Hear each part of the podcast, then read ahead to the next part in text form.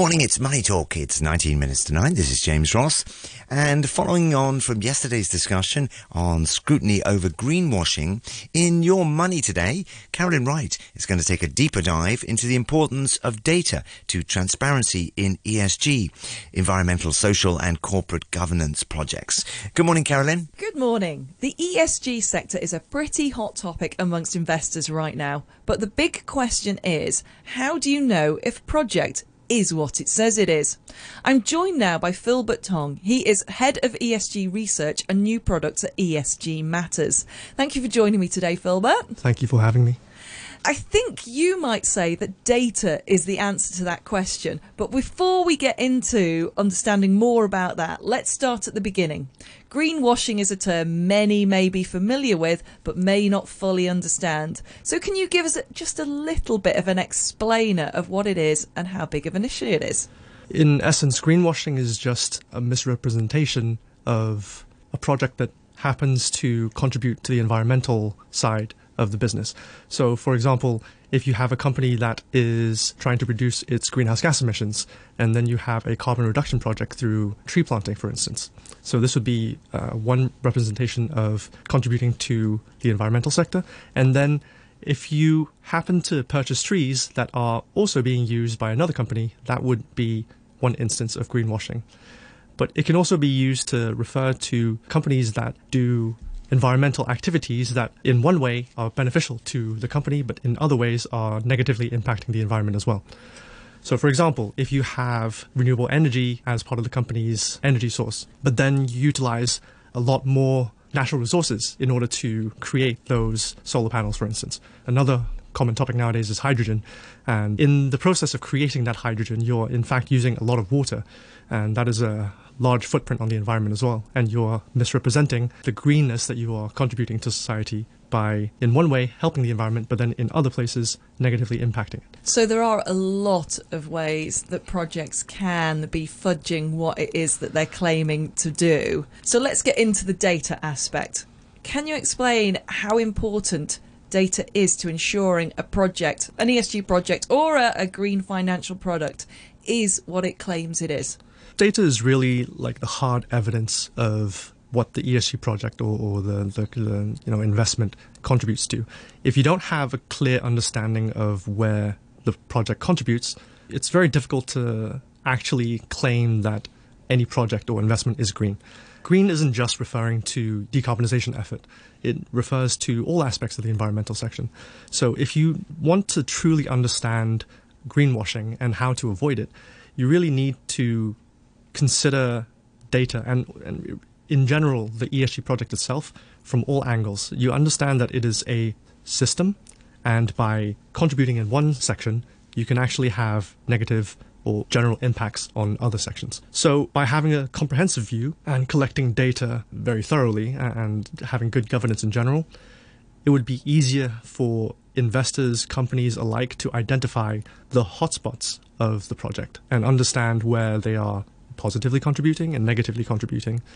And then you can make informed decisions about whether or not to invest in your project. How do you ensure that that data is transparent? I would say that in general, it's very difficult for the average person to understand the extent to which you have to look at the system as a whole.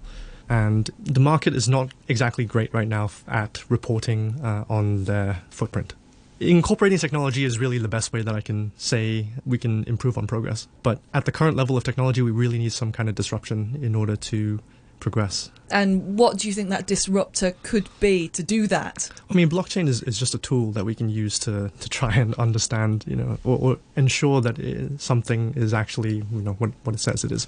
But there are ways around that, and it's not really as understood, and it's hard to incorporate at the present moment because there's no development in that area. And then I think the key to improving performance in the long run, actual improvement in sustainability, would be to consider the system as a whole rather than just, okay, this project is contributing to renewable energy, this project is contributing to water. That's what's important to me. There's no other aspect that I need to consider taking this holistic approach is more important than just simply having better water trackers. So, so, so, what would it involve? So, so take your example there. So, so what would be the whole approach there? What are all the aspects that would be combined together? If you think about a particular project, if you utilize AI, for instance, to make your building more efficient in either water consumption or, or make it more efficient in terms of some other kind of operational process flow, this results in a high level of electricity use because in order to train the AI, you need a ton of electricity. You got to keep it running. There are some things that on the surface you might not consider, but then if you take a step back and have a more holistic approach, it's quite clear that there are other impacts as well. Quoting back on the hydrogen aspect, there's a lot of push towards hydrogen economy in some areas of the world. And the way that they're going about this is that they have PEM fuel cells or you have SO fuel cells. For these, you would need rare materials. And with such a short supply of our natural resources, because we have finite resources on our planet, by using them up, it's pushing us towards more the net zero goal and then not really considering these other aspects. The fact that mining for those materials could Yeah. be quite destructive in itself, Yeah, for and- and example. not not only is it destructive to the environment, but it also causes some you know physical presence issues. You have local communities that might be disrupted. You have different ecosystems that you might be harming. But then not only is the hydrogen economy using up a lot of natural resources, creating hydrogen requires a lot of water, and there's really not that much water that we can consume on the planet. And water stress is really an important issue. But because of different governments and, and different parties uh, push towards net zero, it seems like there's kind of less inclination towards these other aspects of the environment. So that actually is kind of a picture of of greenwashing in itself. It, I mean, it sounds it sounds quite difficult, and like a lot more thought really needs to go into deciding what the sensible way forward is to get to becoming net zero, as Mm-hmm. Yeah. you say. One of the things you mentioned earlier on was the standards of reporting. Mm-hmm. Do you think that companies should be taking more responsibility for reporting more clearly on what they're doing, or do you think that regulators need to be stepping up and making what they en- ensure companies do is more thorough? I think the general consensus everywhere is that we need to improve upon reporting as as a thing. But the interpretation of that report is also very important. You can produce a perfectly written ESG report. How many people can actually read it and understand and compare it to others? You have uh, very large international frameworks like the GRI, CESB, TCFD, and they all lean towards different things slightly, but in essence, they are just reporting frameworks. And then there's this misconception that people have that if you follow a particular framework, that means your company is doing well. But that's really not the case. It just means that you're reporting in alignment with this particular framework. Of all the stock exchanges in the world, where you for listed companies, not that many have ESG reporting as a listing requirement, and not many regions, as part of their the business's existence, require the company to report on ESG data in, in general. So it makes it very hard for the average investor to compare between companies. That's why a holistic approach is needed and, and a systems approach is needed. So there are other better frameworks out there, but better is a very relative term. But one of the frameworks that we believe is is more holistic approach and, and less myopic would be uh, the Future Fit Business Benchmark. So this is this just takes on a systems approach in general. So it separates into break-even goals and then your positive pursuits, and then the company how they progress towards a future fit society or true sustainability is really denoted in their ability to progress in this benchmark. So it actually gives kind of like a score. Another problem that, that I've often heard from friends and, and clients as well is that investors that are trying to give scores to companies don't have a framework to do that. And this is actually a, quite an easy way to continue with this.